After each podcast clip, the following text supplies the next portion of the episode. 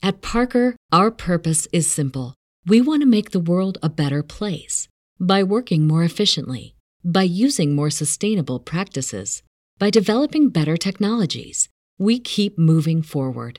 With each new idea, innovation, and partnership, we're one step closer to fulfilling our purpose every single day. To find out more, visit parker.com/purpose. Parker, engineering your success. As humans, we're naturally driven by the search for better. But when it comes to hiring, the best way to search for a candidate isn't to search at all. Don't search, match with Indeed. When I was looking to hire someone, it was so slow and overwhelming. I wish I had used Indeed. If you need to hire, you need Indeed. Indeed is your matching and hiring platform with over 350 million global monthly visitors, according to Indeed data, and a matching engine that helps you find quality candidates fast. Ditch the busy work. Use Indeed for scheduling, screening, and messaging so you can connect with candidates faster. And Indeed doesn't just help you hire faster. 93% of employers agree Indeed delivers the highest quality matches compared to other job sites, according to a recent Indeed survey. And listeners of this show will get a $75 sponsored job credit to get your jobs more visibility at Indeed.com slash podcast. That's Indeed.com slash podcast. Terms and conditions apply.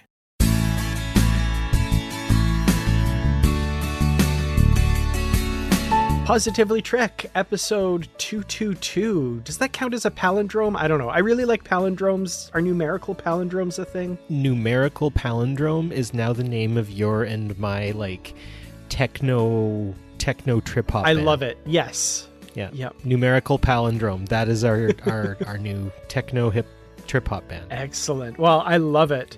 Uh, this is Positively Trek. I'm Dan Gunther. That other guy you heard is my wonderful co host, Barry DeFord. Barry, how are you doing tonight? I am doing well. It became very cold where we live, Yeah. and it's remaining cold, and I can't believe how cold it is. and when a Canadian con- complains about the cold, that's when you know. Um, maybe I've become fragile in my in my age, but uh, I tell you, I just um, it, it- and it's getting warm again like tomorrow. Mhm. So my head is just going to be like a haunted house for a little while with all that humidity and pressure uh, changing. So yeah, it's you, good you caught me now, or else I'd sound a lot more like Bryan Adams a little later on, like a very sort of gravelly, or like the guy from Scream. Oh man. Well, maybe maybe if we have some time, you can do a few singles or something. no, no, that would that would uh, your viewership would would drop very fast. Bought it at the Maybe that- five and dime. No, okay, no. See, you're way better than I am. hundred percent better. You're the Bryan Adams of this duo. Ooh, I don't know. I don't, I don't know if I want that. But anyway, um, yeah, normally I work outside too, and I did not today. So I was very happy to not be working outside today. So, Yeah. Ugh, well, we're not uh, here to talk about the weather, although we seem to do that every week. That's just kind of what we do, at least in this part of the world. Uh, we're here to talk Trek. So uh, we have some news items uh, to talk about this week. And then after that, we have what I think might be kind of a fun discussion about social media in the Star Trek universe. And I don't mean, you know, the latest fight du jour on Twitter or, you know, a Facebook flame war about, I don't know, who's better, Kirk or Picard. I'm, wow, I'm going way back to the 80s and 90s on that one. Yeah, yeah. but no, we were kind of thinking more along the lines of if social media exists or were to exist in the Star Trek universe, what would that look like? So I, I'm kind of excited about this discussion. yeah there's a couple of threads that that got me going on and uh, i i got a very unlikely prescient comment from uh my lovely my lovely uh partner uh she was like anyway no I, i'm gonna save it sorry no i was about to go into it because it is it's a good one everyone's gonna like it Oh, cool. Well, definitely hang on to that. We'll we'll talk about that for sure. But yeah, we want to talk about some of the news that's been going around in the Star Trek universe this week. And to start out with, I wanted to share this fun video. I don't know if you've seen it. This is an advertisement uh, for British Airways with the with Star Trek invading Heathrow Airport in London. So did you get a chance to see this video? I haven't um, seen the whole thing yet. And again, it's because I just popped in and, and, and had a look around. But I find the pictures remarkably amusing. And it might be something that I think I would probably be able to do myself. Mm. Yeah, it's only a minute long, so yeah, I got about two. Yeah, there's all the people doing like the hand salutes and stuff, and it's cute. It reminds me of kind of what I would like to do if I was to ever go to like a Renaissance fair, Mm, where mhm. I would show up in a 60s Star Trek uniform with a like one of the old tricorders. And and like you know there'd be like a Kirk and a Spock there or whatever, right? So it's it's really very much like what I would what I would like to do, just kind of at any kind of like heritage park or something. Oh, yeah. That would be a lot of fun for sure. Well, this ad was created to advertise the fact that I guess Paramount Plus is going to be partnering or is partnering with British Airways to show Paramount Plus shows and, and films on British Airways flights, I guess. So that's kind of what this is uh, announcing. The video itself is a lot of fun, and knowing some of the people who contributed to it as consultants, Dayton Ward, for example, one of the Star Trek authors, uh, who also works as a consultant with Paramount. Yeah, absolutely one of the best. And the Easter eggs in this are wonderful. And I've picked out a couple. I'm sure there's a lot more. But anybody out there who's read the Star Trek Vanguard novels, there's actually uh, there's one part where you see the departures and there's you know flight 1701 going to you know the very obvious ones but there's also a the ship USS Endeavour going to Starbase 47 which is the starbase in the star in the Star Trek Vanguard novel series. So Brilliant. anytime you let the novel writers loose they're going to work in some of that beta stuff into the whatever they're doing. So I was very happy to see that. And that is them singing folks like yourself a love song. Exactly. Yeah. I guess for me like imagine just having a flight that day dan. Imagine you just going to the airport like dope de dope heading to so and so place for a thingy thing whatever and then you, there's just people in starfleet uniforms. I hate to sound so cliche but i think i'd die. I would just be like i'm dead now. Skull emoji skull emoji skull emoji. Yep. exactly. Like just all of them. Every single skull emoji. An upside down skull emoji. That's that's how bad it would be. Yeah. So yeah it's pretty No, cool. it- The- it's amusing very amusing Mhm. Well, from there, uh, we move on to a, a very much less amusing news story, which is uh, quite sad. We just learned this actually yesterday as we're recording this. Kirstie Alley, who most people probably know as Rebecca from Cheers, and as well as her movie career following that, and Veronica's Closet, she has sadly passed away at the age of 71. And of course, her very first on screen credit the world was introduced to Kirstie Alley through the character of Lieutenant Saavik in Star Trek II The Wrath of Khan. So, uh, yeah, very sad to lose another Star Trek veteran from our childhoods and uh, very fond remembrances of this character. Yeah, it's uh, it's it's it's sad to hear someone dying. You know, in seventies is to me still relatively young, Mhm. and um, little black badge for the next little while, and um, and just you know remembering those those roles she played uh, and the parts she had in Star Trek. It's it's uh, it's a good legacy there. Yeah, definitely. And uh, I've been seeing a lot of tributes rolling out to her on the internet. And uh, yeah, uh, Positively Trek joins in those in mourning the loss of Kirstie Alley for sure. Well, let's cap it off with some happy news, however. Yeah, So this just came out recently as well. Anthony Rapp and his uh, husband Ken uh, are wel- welcoming a new member of the family, Rye Larson Ithiphol, brought into the world Friday, December 2nd, 2022, uh, through their incredibly generous surrogate to whom they're incredibly grateful. Uh, very very pleased. There's a great photograph. I'll link to the the uh the social media post with this just glowing family and their new addition. So beautiful I I just can't. Yeah, seeing their both of their faces and seeing little Rye's face, it is just absolutely adorable and wonderful. And I'm really really happy for the two of them. I am totally gonna flex that I got a chance to sit down with the two of them at the night of the first night of diversity back in the day. They told me about their trip to Iceland, and they talked about their dog. And so they were like, you know, if you get a dog, I mean, obviously you're kind of like prepping as a couple, right? And and just to see this this here, obviously I've never been in contact with them once ever again, and they would probably never even be able to point me out in a crowd. But it's still that idea of like you know just seeing two wonderful people um, getting to raise a little wonderful person. So live long and prosper, little Rye. Um, you've got uh, two wonderful parents, and it's good to see. 100%. I, I just, I keep looking at this photograph and the looks. can't help but not smile. It's oh, so man. All of their faces, right? Yeah. Ken's big, toothy grin. Anthony's just kind of almost shy, but like, just like he wants to burst face yeah. that he's got going. And then Rye's little face scrunched up, but at the same time, so contented. Like he just looks so happy. and for the parents out there, also what both of those two gentlemen's faces are going to look like in the coming months at 3.30 in the morning when it's feeding time mm-hmm. so yes uh, live long and prosper little rye and to uh, ken and anthony good luck. here, here. Yeah, I hear, I hear, I hear. Tiny babies are difficult. So uh, yes, that is uh, a, a big, a big task they have in front of them as well. So that's good to see. Definitely. Well, uh, since this announcement came across on social media, uh, let's shift our discussion to social media. We'll be right back after this brief break to talk about I don't know, data on Instagram. Let's, I don't know, we'll see where Datagram. this goes. At Parker, our purpose is simple.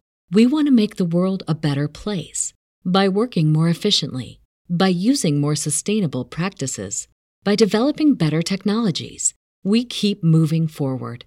With each new idea, innovation, and partnership, we're one step closer to fulfilling our purpose every single day. To find out more, visit parker.com/purpose. Parker, engineering your success.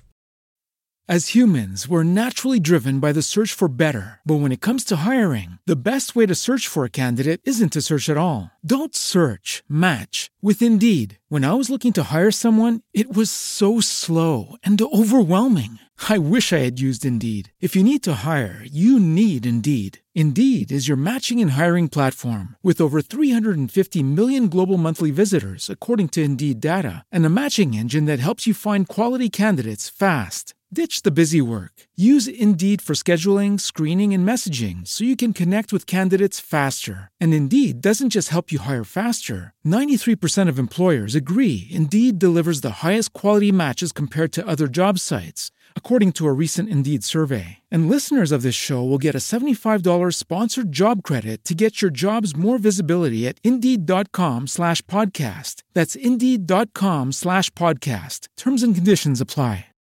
This episode of Positively Trek would not be possible without the support of those of you who have gone to patreon.com slash positivelytrek and signed up to become a Patreon supporter of the show. Thank you all so very much for your donations. They truly do help bring this show to you each week. Thank you especially to our Constitution class supporters Joyce Marin, Justin Ozer, Jim Stoffel, Jesse Earl, Dave Garcia, Rick Young, and Paul D. Kinnear. If you'd like to become a supporter of the show, go to patreon.com slash positivelytrek.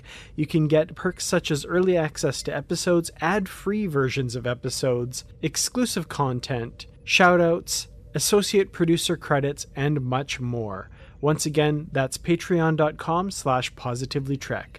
Thank you all once again. And now, let's get back to the show.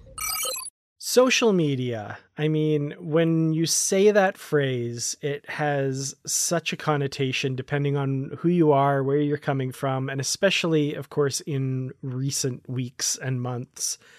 Uh, it, I feel like social media has been getting a lot of airtime and a lot of uh, attention with the whole thing going on with Twitter and all of that, and Facebook before that, all this stuff that just seems never ending debates as to whether it's a good or an ill or whatever kind of got me thinking about the Star Trek universe. And of course, we watch Star Trek, and each episode of Star Trek is a product of its time that it's made, right? So, you know, when you're watching the original series with their, you know, analog looking computers and communicators and stuff, you could never imagine that hundreds of years before that they would ha- they would have cell phones like we have now that uh, seem to at least on a on a surface level outpace that technology.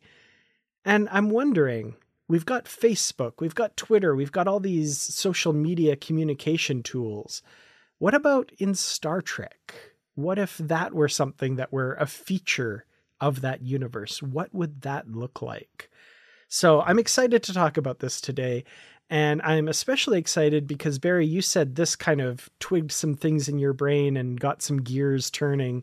And I'm really excited to hear what you might uh, have to uh, say about this idea as well. Yeah. I, um, so I've had a, a very big interest in social media, and it's funny that I don't like participate participate in it in a lot of ways. And actually over the last little while I've I've pretty much taken a unannounced social media break altogether. Um, and that is actually just as a sort of mental health protector. Um, there's just a lot of things happening and a lot of things that have been stressing me out. And though I'm not some person who's going to necessarily put his head in the sand forever. I do believe in taking little vacations from the from the digital commons, and um, that's maybe where I'd want to take this. Is um, the purpose of social media and making a bit of a distinction between social media and what I've just said, the, the concept of the digital commons. But uh, that's a little politrecky again, but that's okay um, because I think it's a, it's part of having a positive conversation because I think this gives us a chance to imagine ways that we could maybe detoxify social media as well by thinking about it through a Trek lens. I like that, yeah, because like I said, there's so many connotations, so many things that spring to mind with social media now. I mean, I, I have a really hard time sometimes thinking of it in a vacuum because it has meant so many different things to me at different points in my life. Like when I lived in Korea for two years, I was so thankful for Facebook to connect me with people back home that I could converse converse with on a regular basis, much more so than you would generally in with emails or phone calls or anything like that. It just kind of gave it an immediacy that made me felt still a part of that community, even though I was so physically removed from it. And then, of course, in more recent years, the very toxic aspects of that and what it means for misinformation and what it means for, you know, intentionally misleading people and driving consumption and driving social ill that's kind of been the center of the conversation around social media for the last little while. Yeah, and I think that that very multidimensional explanation about social media and through time and space its usage can be very much however we make it and i mean that really kind of is the purpose of social media right um, it, it is a medium to which communication, information, um, goods and services can be exchanged. It uh, it is part marketplace. It's part commons, like I said, where people can can meet socially and do things there, um, ostensibly for free. And I think that's where I want to kind of go with some of this as we look into the purpose of social media here, and as our look into the future right like with star trek and as you've mentioned is always going to be a reflection of the contemporary time in which it was made right? That's why that's why the enterprise d has carpet right? And, and, stuff like that. So i think i think yeah again kind of digging in in that direction is is probably going to be the way i'm going to is the way I'm going to sort of imagine it. But I think also, and uh, you brought this up, but I want to give credit to to uh, Rochelle, my partner, that she actually brought up a really good point. And and you've said, you know, like so in our social medias, where would we find most characters, you know, gravitating, right? Like where would Spock gravitate? You know, would Data be on Instagram and would just post pictures of his observations of Spot, right? Well, she ended up saying, uh, Rochelle ends up saying, she's like Kirk would just have a Tinder profile because he would find any other social media completely irrelevant. And I was like, bullseye. I thought that was really good. And she's like, she's like, and the '60s one, not the newer one. That is that '60s one. He just looked for the space babes, and I'm like, yep, he would. Mm-hmm. so I thought that was pretty funny. I do like that. I like the idea of like Spock being on like the only social media he's on is LinkedIn, and he doesn't even I actually had this conversation with uh, another Star Trek podcaster and the person I do the live show with on on Saturdays, Brandy, Brandy Jackala, and we were talking about.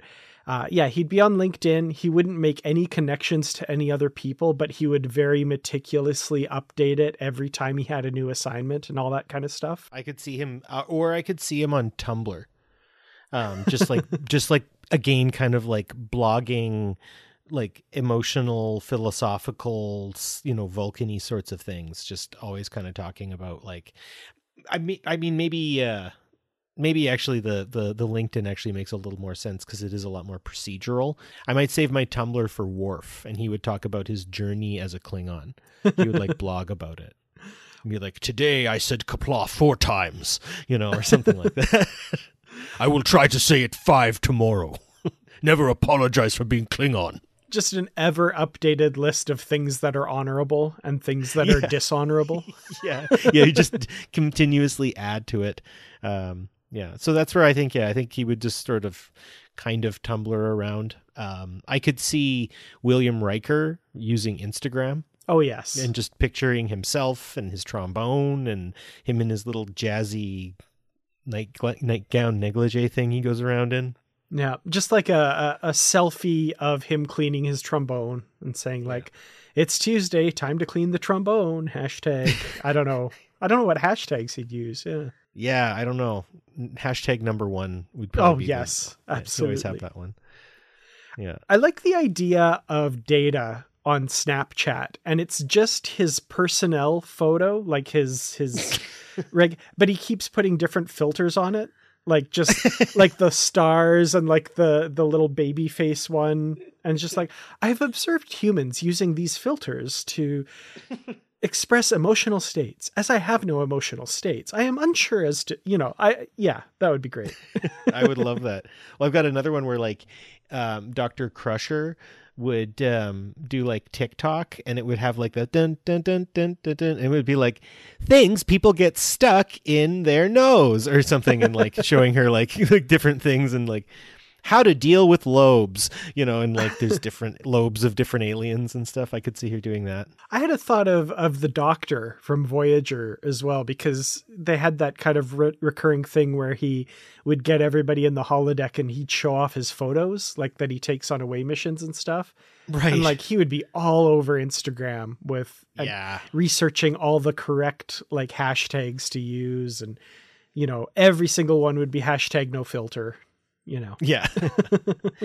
yeah, Janeway, I think Janeway and Sisko would be the two Twitters. They would be getting into scraps all the time with people on like the Dominion and, and whatnot. Uh, I, I, think quite a bit. I think I think I think Sisko and you know his like curt tone and take, you know, would definitely fit within a you know a 250 uh, character tweet or at least like a small thread, and he would just like be like cutting and direct, and he would get a lot of like retweets from Kira. Yeah. yeah.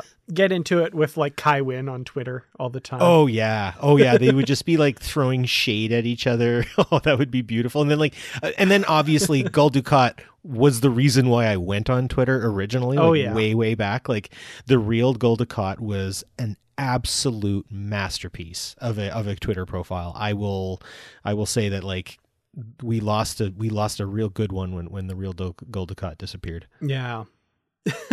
I was just imagining, sorry, Kai Wynn on Twitter, hashtag my child. okay, I need to not drink when you. that was funny. hashtag my. Oh yeah, yeah. And um, Kira would like use would would like use Kai Wynn's um, profile picture for a while just to piss her off until like Kira got booted for for like pissing off the the devs or something. Oh, I love it. Anyway, yeah, I could do this for I could do this for hours. I feel like Vedek Bareil would be on Twitter as well, but they'd just be really boring philosophical things and like Kira would like and retweet, but that's about it. Like they just wouldn't really go anywhere. I think that uh, I think that's good and I think that Deanna Troi would um like do like psycho you know psychology things but she would also like do funny little tweets of like you know like am i a plotted plant? or something like that. Oh yeah, and like oh yeah, like hashtag self care tweets and stuff like that, like mindfulness. Absolutely, yeah. Yeah. Jellicoe would 100% be that guy on Facebook who just like posts the most banal crap, right? Where he's like, I went to the local oil museum or something, and there's like a whole like 36 picture thing. You're like, what? like, you are the most. Like yeah, or just like he would just be like, I would never own a pet fish, or you know, like, and that would be his like hot take or something. Yeah, or like, and also reposting like quotes from people about the importance of like following authority and Yes, that sort of thing. Like, Yeah. you know, free thinkers are a dime a dozen, but you really want someone who toes the line and and you know works with the team to get it done. You know. I, I sometimes fashion myself after him when I'm uh, when I'm at my job, and uh, I don't know. I, I I still argue that Jellicoe did nothing wrong. Oh, I'm right there with you. Absolutely. Yeah, but it doesn't mean he isn't a jerk. No, for sure. yeah, Uh, Riker has him blocked, of course. A hundred percent. No, oh, but Riker would totally like get his twin brother to follow him, and then he'd like like squeeze him for information. Imagine, oh man, imagine like being William or Thomas, and then being like friending each other on some social media app and like watching each other live basic like there's me Yeah. doing something else oh man, in a completely different life i would get such that would be such a weird paradox to just like stare at so issues current issues with the whole checkmark thing on Twitter aside, I just love the idea of like Will Riker's Twitter account getting the blue verification checkmark, but Thomas Riker's not. And like no matter what he does, he can't get verified. but i paid my eight dollars where's my check mark oh oh. I dark I also feel like with Jellicoe's Facebook posts, Worf would never comment on them, but he would always like them. And just like yes that's it. You know, he would never, you know, betray his Enterprise crew that way, but he's like, this Jellicoe person says some good things. yeah yeah absolutely i think about like the older star trek actors from like the tos world and their engagement on twitter and sometimes i find it difficult to like change that like what would sulu be but just george takei on twitter yeah. Yeah. right like i really as much as i do believe that george takei is a like an actual human being who isn't a fake human being like sulu we can definitely see a lot of george takei's personality come through sulu in a lot of ways i think or at least Mhm. you know i don't know it's it's such an iconic character and he has owned that you know and, and i know there has been others who have now played sulu and they did a fine job it's just sulu is george takei to me and, and we may recast him one day and i'll accept whoever that is and that's fine but like i wouldn't really necessarily know how to change sulu from george takei other than you know the the star trek character would talk more about like cool ways to like move through warp drive or something like Yeah. Or like botany and fencing and stuff. Like, I feel like he'd be very hobby driven in his Yeah. posts. Yeah. Yeah, I guess I guess maybe Takei just has more personality too. He's he's he's a little more interesting and divisive and all those sorts of things. Whereas yeah, I think Sulu might be a little more like check out the new whatever class. I totally want to take it to warp 9.77.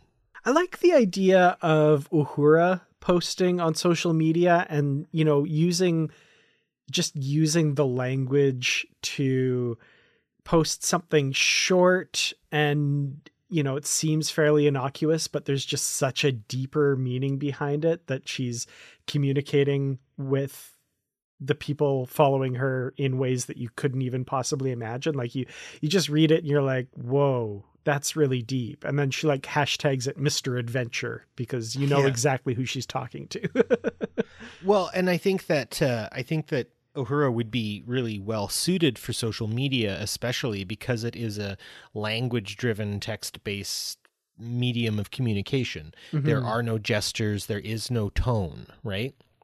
That said, if see you're using something like Chinese characters where you can use different characters that are homonyms of different of words of different meanings, but they're homonyms, so you can create kind of innuendo and nuance. Like I do follow quite a few accounts that are in China, and it's because I've got friends who work there, and and there's a a number of really positive connections I have with people who are living and working there, both um, you know um, mainland national uh, nationals and then also foreigners working there. And one of the things I've noticed in their conversations, and it always comes up when I hit the translate button, if it creates this like weird bizarre nothing word it often means that they're using some kind of character driven nuance in the way they're speaking to refer to something else. Mm-hmm. And someone like Uhura, I think, would be very well suited to being able to not only decode and understand that, but be able to synthesize that information and um, convey meaning to people who may not understand it, and therefore be kind of like a good sort of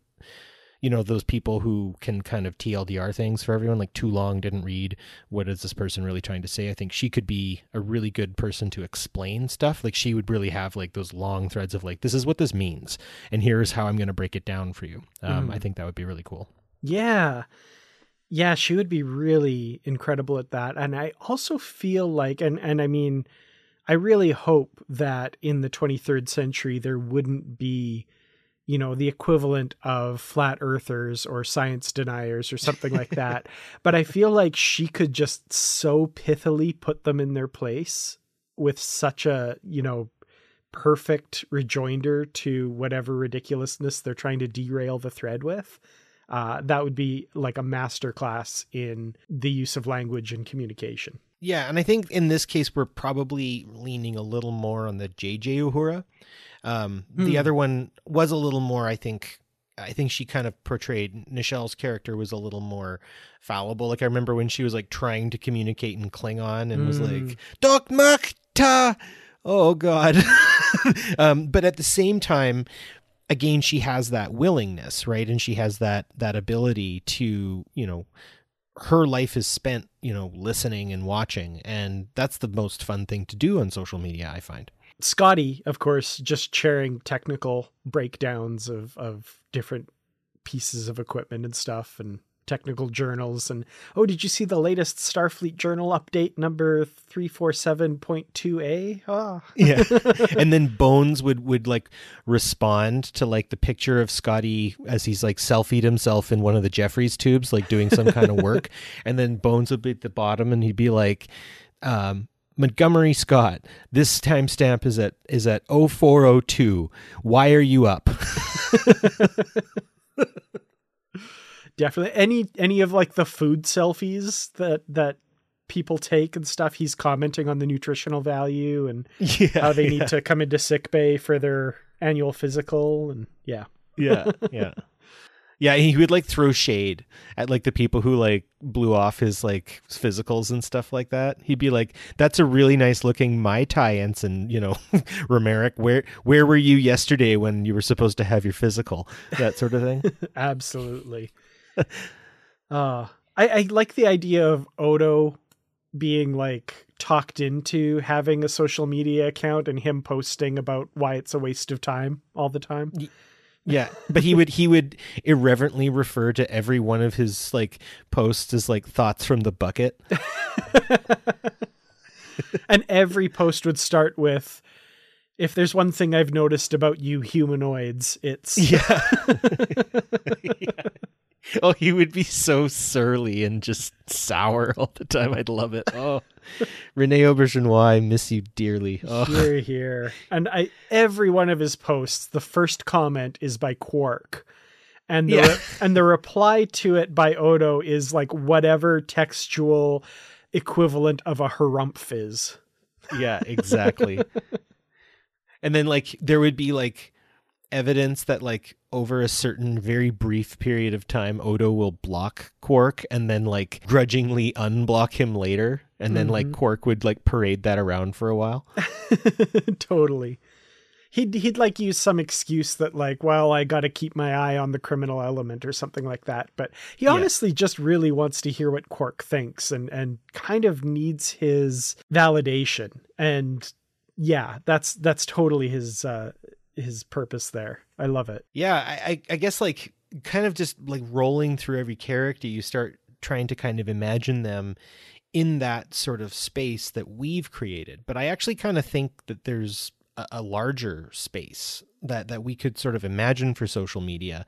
And I don't know if is it time yet to to maybe change not fully change the subject because like I have more characters I want to talk about because this is too much fun. Oh yeah. But I just thought maybe kind of thinking about like how our social media works and we're we're you know we're pushing characters that arguably aren't from this time into ways of interacting that you know I mean if they're in the future then their like entire ways of interacting would be you know quite different especially if we go on the premise of what picard says to lily in the sense that money is no longer what drives us though later we do find that money still is a driving factor. It does it does seem that to kind of put it as succinctly as possible um, is kind of it seems like the federation has created something of an irreducible minimum in the sense that everybody has access to a replicator. Everybody seems to have access to housing. Mm-hmm. everybody has access to that that minimum right? No one is going homeless. No one is going to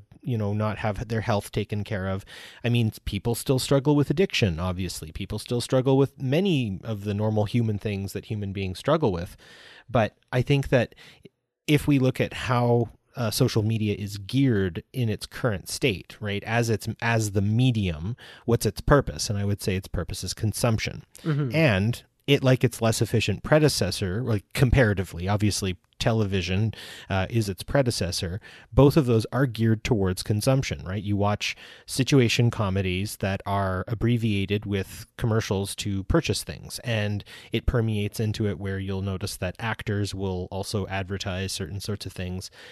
And, you know, that's where we get this idea from Picard that money no longer drives us in that manner, right? There's still room for markets, there's still room for, you know, transference of, of goods and services and all that sort of stuff.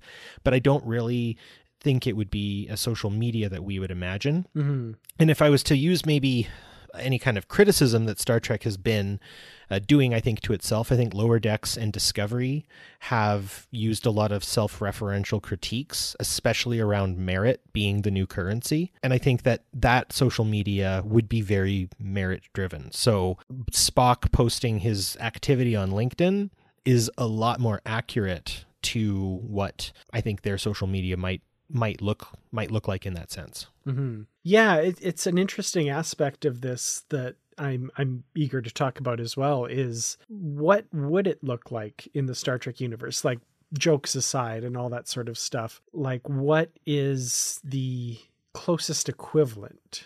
You know, so like where would people go or what would people see when they looked up on whatever the version of the internet is, like whatever shared space there is that's not the physical space, when you're looking to see, you know, what's this person up to? What's their life going, what's going on in their life right now? How would that get shared? What would be shared? You know, would it, is it just the collection of personal logs? Is that it? Or is it something else? Well, I, had mentioned earlier the concept of the digital commons. And so to take everybody back to um, sort of feudal uh, England, like for instance, or feudal Europe. And I'm using European history, and I know that um, other cultures and other societies have dealt with this sort of situation of interaction and how people interact and stuff much differently. But I am using the sense that um, the culture that built Star Trek is the Western society that comes from Europe specifically. So that's kind of just a, a quick little throat clearing before you know anyone thinks like well actually uh, in most parts of africa they had a much more democratic communal system where communication was actually extremely efficient and we can go into those sorts of things another day and maybe by people who actually have a better knowledge of that than i do so going to European history specifically, there actually were back in the day um, areas of land that weren't owned really by anyone. They were just simply called commons, and that's where peasants, um, especially uh, people living in cities, could go and grow crops for themselves. They would create small markets between themselves that could move goods from place to place, you know, at you know, using different types of currencies, barter, um, all that sort of stuff. And those commons existed um, pretty much at from the fall of Rome to about the early 15 1600s and in kind of then is when we start seeing what was called the closure of the commons and all of that uh, public land was privatized and then was rented out to um, different groups of people. And so I think about what social media is is we never got that other part where we could just have an open space to simply communicate. Like I maybe ICQ and Windows Messenger where you could get into group chats would have been kind of that small moment where we had that kind of uncommercialized commons. Mm-hmm. And I think that maybe to some degree it might look like that where you could enter different rooms and visit different people in those rooms and you could move from room to room and kind of go in that direction. Like that's what I would think it would be, and it would be very social. And if it if there was any kind of like social posturing, it would typically be based around merit. Like I want to go to the room where you know Captain Sisko is, or you know, oh I heard uh, I heard Seven of Nine is is over there, and I, I really I just I've never met a Borg. Uh, I've got to go to the like what room she's in so I can meet her and then tell people that I've met Seven of Nine. Yeah, you know, Seven of Nine's of doing an AMA. yeah, yeah, and so you'd get to go into this room um, on the social media app, and you'd be able to chat with her text based or something. Mm-hmm. That's pretty cool. I, I like that. I, I was kind of also looking through Star Trek or thinking back through Star Trek. Are there any examples of a social media that we've seen? And the one that really popped out to me kind of very much is is following what you're saying and and again Star Trek is a product of the time in which it's created there was a series of novels from pocket books uh, the ones mostly from the 80s uh, I think most of the ones written by Diane Duane and possibly Vonda McIntyre. I could be misremembering who really brought this in. But one of the things the Enterprise featured was a sort of BBS system. If you're familiar with, you know, those those kind of systems that still exist, but were like the main backbone of internet communication at one time. As far as I remember, I haven't gone back and read this in a while, but I remember there being like different bulletin boards that you could post on as yourself and then there were other ones where you could post anonymously and the ones where it was more anonymous were a little bit more controversial at times mm. like did you hear the rumor that this was going around that this is what's really happening or something like that and I remember in this novel, Kirk would poke his head into those every once in a while just to kind of see what the tenor aboard the ship was and what people were talking about. And I think it was like the the recreation officer was in charge of moderating the message boards or something. So, you know, obviously an author who was very involved with like the BBS stuff of the late 80s and and that sort of thing, uh, kind of writing that into the novels uh, really interesting stuff. And it kind of fits with what you're saying with, you know, more of a, you know, not a, a, space created for consumption or advertising like we see now, but just like a public commons where people could air their not necessarily grievances, but thoughts. And you could either be known or you could be anonymous kind of thing. It was interesting. I like that a lot. And and the being known or being anonymous I think is important too. So if we think of the commons in London, right? Um, if you were in your own borough where you grew up, yeah, you're going to walk into that commons and be recognized by everyone. Oh, look, it's so and oh, it's Nigel, right? That kind of thing. Um, but if you were to go to one, say, further away, right? If you were to go to Luton or down south to, to Crystal Palace or something like that, you're going to have different groups of people who may not recognize you and you can sort of hide in plain sight. And I think that's important because you can do that in our social media as well, right? Um, there are uh, people who go on social media not as themselves, and and they do that for a myriad of reasons that I can't necessarily get into. That's an episode itself of the types of people who who we meet on social media.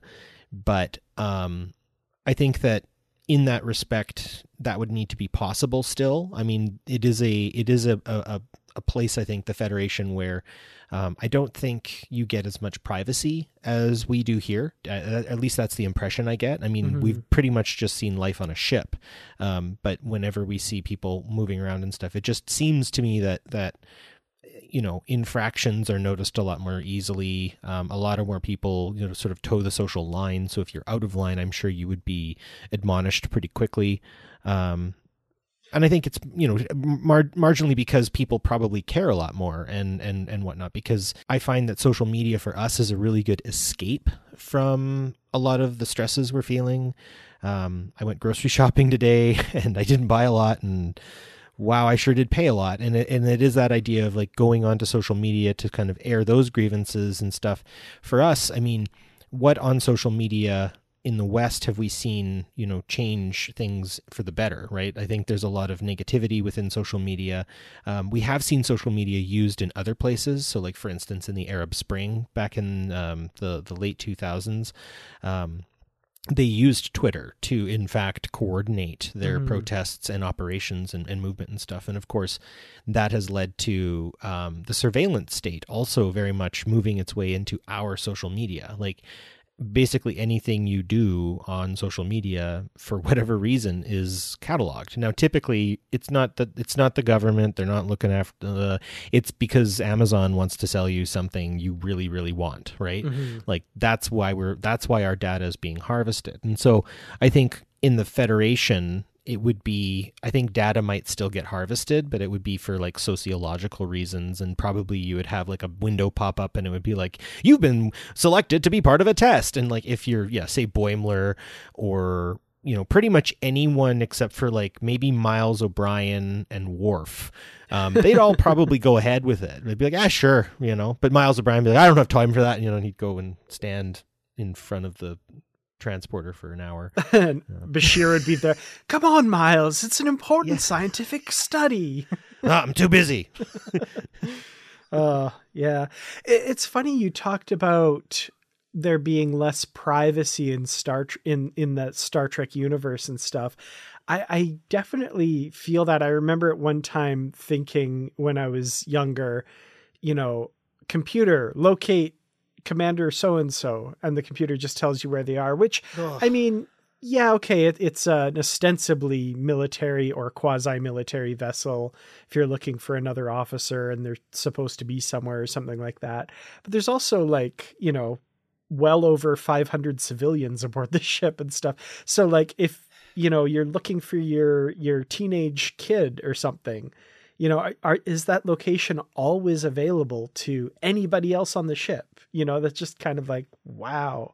I don't mention this much uh, but as a school teacher i do interact with young people who are constantly interacting on social media. And uh, there are a number of apps that will tell you not only your location but where you are and how fast you're moving. Mm-hmm. um, I remember seeing that, and a student was late, and another student was like, "Oh, don't worry, so and so is on their way," and they just pointed at their phone, and I see that student is clearly driving to class, and it's like I I still really don't know what to say. Like it really does. I mean, as much as like that must be very reassuring for a parent but at the same time i don't know how to feel about that mm-hmm. like i i do actually really value my privacy yeah and i don't know how to feel about that yeah no, I, I'm right there with you for sure. I, I have the feature on, on Google Maps that you can share your location with someone.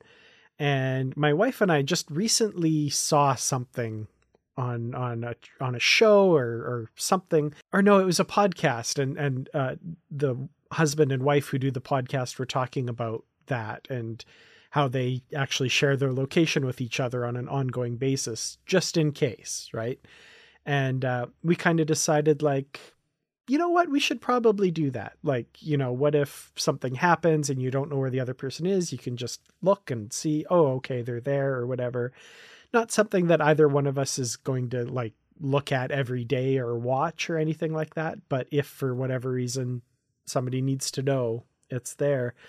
And, you know, I would trust my wife with that information. I don't think I could trust a single other person on the planet with that. And, and that's not saying anything, you know, I'm just, I, yeah. I, I wouldn't want to share that with anybody, not because I'm doing anything I'm not supposed to be doing or anything, but Nobody It's nobody just- needs to know. Like why? None of your beeswax. Yeah. like it's really it's just, you- there are things one needs to know, and there are things one does not need to know, and that just for me is a major major not need to know. Mhm. I I do have one sort of imagining that I was like, oh, this is this is sweet and and something I really like is the concept of utilizing the holodeck for social media. Hmm. And I think, you know, imagine being able and- I think that the actually so sorry, imagine the holodeck and imagine using it as a meaning a medium for like meaningful contact between individuals and groups Mhm. you know like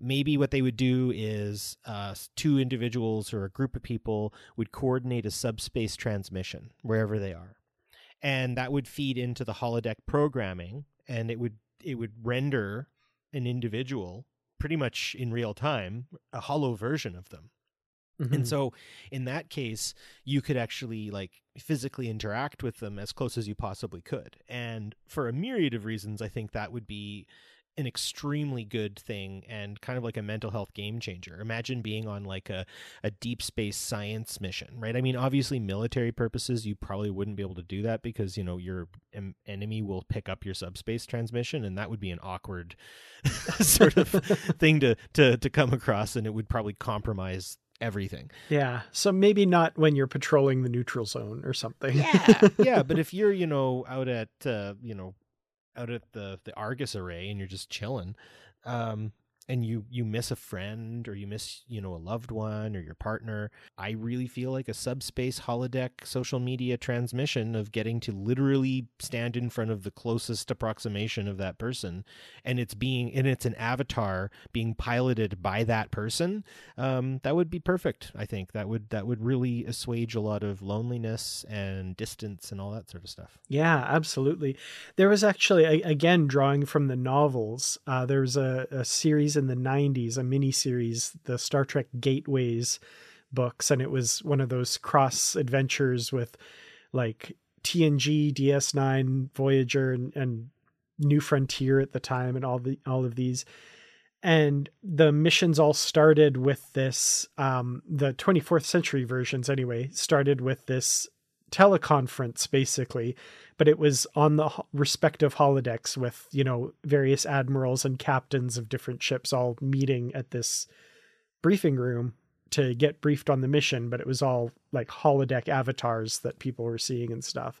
And i thought that was really cool and i was like i want to see more of this. I can think of way better reasons to use this technology than yet another meeting.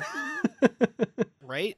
Or like practicing your shakespeare like honestly as much as they have used it really well um i just think about for like for me the mental health game changer it would be if i could like schedule holo visits with my star trek friends and we could just laugh and dance and play together and just i don't know like have a, a holodeck convention you know every little while you know like and it wouldn't cost anything it would just be a time we could schedule and just happily be in one another's presence Yeah. it's, it's something i now fall asleep thinking about because it's just so relaxing of a thought Yeah, and I mean, like, you can think of holodecks as the ultimate extension of gaming nowadays, right? Mhm. So, like, can you imagine the holodeck equivalent of a LAN party, but you're all in different places and just meeting in the. Ah, that would be so cool. Absolutely. yeah and and think of the games like all the different games you could like you could go from anywhere from floor hockey to a reenactment of the english civil war like it would be amazing Yeah, totally. Well, not to uh, completely switch gears here, but something else you said earlier got me to thinking. And um, you were talking about some of the good that social media has brought, especially like the Arab Spring and that sort of thing. And one thing that popped into my head also was uh, the increased exposure of incidents that get filmed on phones and then dispersed through social media. So, for example, incidents of police brutality or something like that, kind of getting more of a spotlight on them because of the exposure via social media. And then my brain went to the times that we've seen, you know, Starfleet maybe bending the rules a bit or, or doing something a little bit outside of regulation and stuff. and the thought of what if that gets captured and dispersed over some sort of social media network could the federation or starfleet suddenly find itself with a pr nightmare because you know captain sisko launched these torpedoes at the maquis planet and rendered it inhospitable and they had to evacuate and stuff like did that make it out onto the public whatever social media is at the time? And what would the backlash to that be? Yeah well I, I, you bring up a really good point and that is kind of for me my argument for censorship. The, the same reason why i don't think every single person who has me as a friend on some kind of social media platform needs to know where I am, what I'm doing, and where I'm going, and how fast I'm going. um, I do believe that I can I should be allowed to censor that kind of information from from people who don't need to know it. And I fully agree with you that for you and your wife to have that kind of you know knowledge and communication, um, that that is perfectly reasonable because you two are are partners in a team, and it's good to know where your you know where your partner is, and that makes sense. But that's also something that the two of you have both openly agreed to doing, mm-hmm. and and therefore mutual consent is assured.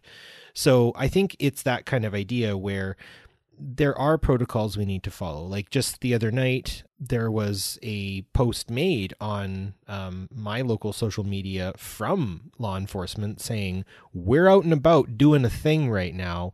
If you see us, please don't take a picture and post it on social media. Mm-hmm. And though I may be critical of a number of reasons why policing takes place where I'm at, and all of that aside, we do have to understand that that posting too much information on social media can be extremely compromising. And knowing the difference you know between what should be and shouldn't be shared and in what mediums and with which individuals and all that stuff is is something that I think needs to be better taught. And I hope by the 24th century they've got something like that on lock. So people might know at that point how to better communicate. Because I mean how long has social media in its current state really been in existence right? Mm-hmm. it's it's a very brief thing. And I think it really got juiced over the pandemic and has been juiced ever since. But I think in 300 years my hope is that we would we would have better understandings and protocols and ways to communicate on say a digital commons that would also mean that like you know i'm doing something that could be sensitive information so i'm going to make sure that i you know display the sensitive information in the appropriate places to the appropriate people mm-hmm. you know but yeah, I mean, leakage could be a real problem, and I think that the Federation would be in its rights to be judicious in its censor- censorship. Yeah, I mean, there's always uh, a, a case to be made on both sides of that argument on a case by case basis, right? So, right, yeah, and I mean, in in what is purportedly a functioning, healthy democracy like the Federation, we're we're so, oh yeah, the Federation. We're supposed to believe, yeah. Let's be honest. Um, yeah. Hopefully, that is something that there's some public trust in, but also public responsibility in, and I, I think a lot of people focus on their rights as um, an individual, but less on the responsibilities as an individual. And you know, I, I it's that constant balancing act, right? So yeah, well, I, I do believe that our current social media could um, learn a lot from the the perhaps cliched Star Trek phrase of the needs of the many outweigh the needs of the few or the one. Mm-hmm. Um, talking to you, Elon. Um, but uh, and and and and like a myriad of other people. Like I mean, I don't want to. I, I, mean, I'm really shooting at low low hanging low hanging fruit there. But uh, anyways, yeah, I I do think that if you had a commons that was prone to riot before the closure of the commons back in feudal England, as I was mentioning earlier, then you had a, a, sick society, right? And if you have a social media now that you're right is prone to very abrupt and sudden uh, shifts in in public viewpoints on you know health measures and you know different ways of, of you know the, the whole fake news and and um, you know alternative facts and and you know the the whole subjectivity of reality right? The subjectivizing of reality uh, and and taking away the objective and kind of muddying that water in terms of what is and what isn't and and how are you know I'm just asking questions kind of stuff um, we would have to do a lot to manage that because I think social media lends itself to, you know, people masquerading, people, you know, moving in to just stir things up. And I guess maybe if you're in a, in a, in a society that's driven on consumption, you're going to see people do things in certain ways to get attention and usually it's for consumptive purposes, right? Either they're consuming information about you or you consume more information and are and are stuck on the app more and therefore more ads pass you and you know you more passively consume. But either way you're being drawn in. Um, and it's not to say that i don't think that star trek social media wouldn't have its you know version of a troll. I think odo would make a good troll. Um, quark would make a good troll. Heck you know I, I mean to some degree i wonder if cisco would would poke every now and again too just to sort of see what what people around because he he did have a certain irreverence at certain points that I always really appreciated. Mm-hmm.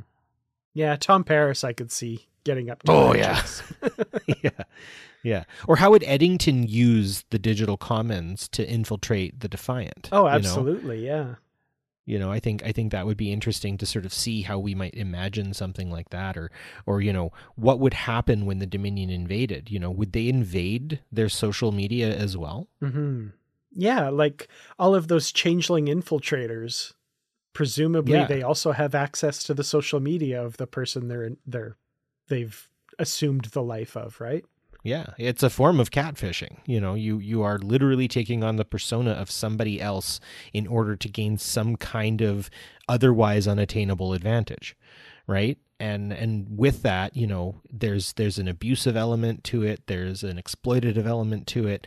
And so i think that's the point is is the best part about star trek is though it's utopian to us it still isn't perfect. Mm-hmm. and it still has its challenges. It has its its own contradictions that it would have to deal with that could be also sort of existential to society. And and i do worry that sometimes social media is kind of like the new printing press. And absolutely when we think about what happened after the printing press and the amount of like you know i teach social and what happened after the printing press we like to call in social studies a cool period when cool things happened and i'm like a lot of cool things are starting to happen kids mm-hmm. you know mm-hmm. and and and and we want to think about that right? The other piece about social media is it is a really good way to kind of materially look at your own society and how lines are being drawn and what sort of phenomenon are emerging out of social media and how that virtual phenomenon is actually permeating into the real now. And and it's it's a very interesting we literally have a new dimension of communication something that our great grandparents would have never been able to possibly imagine yeah 100% well i think somewhere I want to leave the discussion on is something that was done, I think, as a joke. Like there, it's a jokey element. It's from Star Trek Lower Decks, but also has like a very chilling, terrifying aspect to it. And that's the one character who is a, a self-proclaimed conspiracy theorist who says Wolf 359 was an inside job, the Dominion War never happened, and changelings are a myth uh, does that exist without social media? And what does that mean for the state of Star Trek universe social media at that point? So that was a little terrifying. Even though it was yeah. funny, it was terrifying. well, and it's very ripped from the headlines too, right? Very much, yeah. And and so I think, you know, that that's where um that is, you know, that was a one of the um at the start of the TV show before the opening credits joke, wasn't it? I possibly. I oh no, the first time we saw him, I think, was when people found out that Mariner was was the captain's daughter, and right, uh, right, right, he was trying to ingratiate himself to her a bit. I think. Right. Yeah. Okay. Yeah. Policing it is important, and I think that um, yeah, no, that that's kind of like you just you just hewed my Borg. Uh, how would that ever even come up in, in, that sense of of without social media? Where's the where's where's the brain cookery taking place? Exactly, yeah. you know, because but I mean, it's not to say that people weren't cooking their brains before social media, right? Like you think about the conspiracies that have existed. Um, typically, you know, a lot of conspiracies came out of uh, religiosity, right? A lot of people predicted the apocalypse by using the Bible as a medium. Um, so I do think that there are, are different mediums or media, I guess, um, that will also cook your brain. I just find social media has been really good at it really fast. Yeah. Um, but it's also done a lot of really good things. Like I've mm-hmm. been a mm-hmm. part of a number of different social media forums and groups that have made me like arguably a better person and you know yourself your friendship as well like you and i still though we live in the same town and and pass like ships in the night sometimes unfortunately social media is where we can still interact and i think that's important to understand that though our social media in our world is geared for consumption it is geared to you know not necessarily make you feel the best all the time um, we have created little rooms. We have created little estuaries of safety places where people can be themselves. They can express their inborn nature um, we can be happy at like baby photos of, of Star Trek actors we love. You know, those kinds of little little pockets I think are kind of where I'm starting to really gravitate toward myself. And and it is a form of self care because mm. you can get lost out there. It's a sea. Uh, it's a it's a big wide open sea, and it, and it can be very daunting. And you know, I think about my anxiety and stuff like that peaking when I get into a fight with someone on on a social media platform and and I think back like uh, you know as much as maybe like who are you really arguing with but yourself? You know like you don't know this person you don't know who they are you don't know how many people are even going to see your post if you're not really that you know you don't have that many followers anyway. So I, I often wonder sometimes like we can sort of imagine um, social media a little more utopianly and and maybe a little more Star Trekily, and I think we in our rooms, you know, positively trek discussion group and other places we've managed to actually do that in a lot of ways. So that's yeah. good. Yeah and I, I, feel like if that same person who you were arguing with online was yelling that on a street corner you'd just walk away and ignore them. And we don't tend to do that on social media unfortunately. But i guess another telling thing that i would say about that character in lower decks is there was just one of him. And if social media was more permeating based on what I see in the people around me sometimes in a day to day life.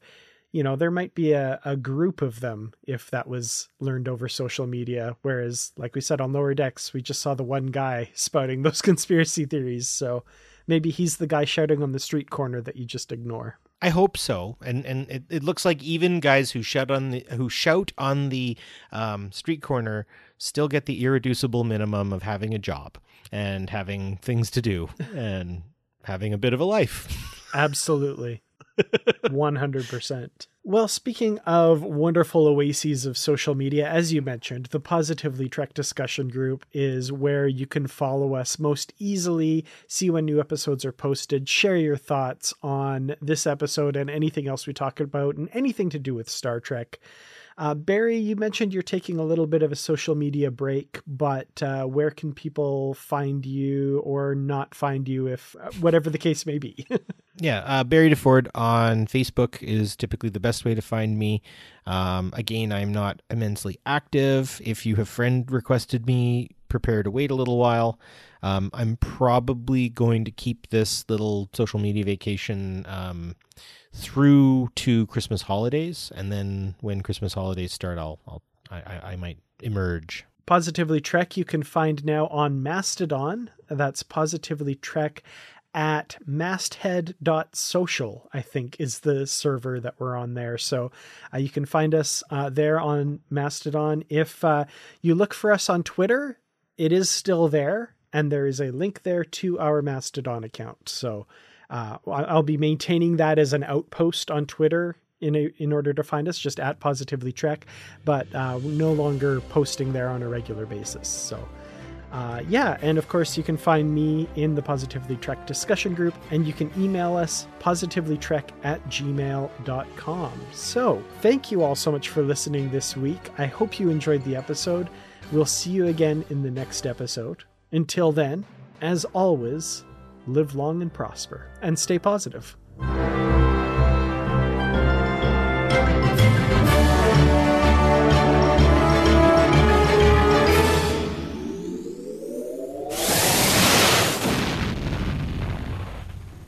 At Parker, our purpose is simple. We want to make the world a better place by working more efficiently, by using more sustainable practices by developing better technologies. We keep moving forward. With each new idea, innovation, and partnership, we're one step closer to fulfilling our purpose every single day. To find out more, visit parker.com/purpose. Parker, engineering your success. Swimsuit? Check. Sunscreen? Check. Phone charger? Check.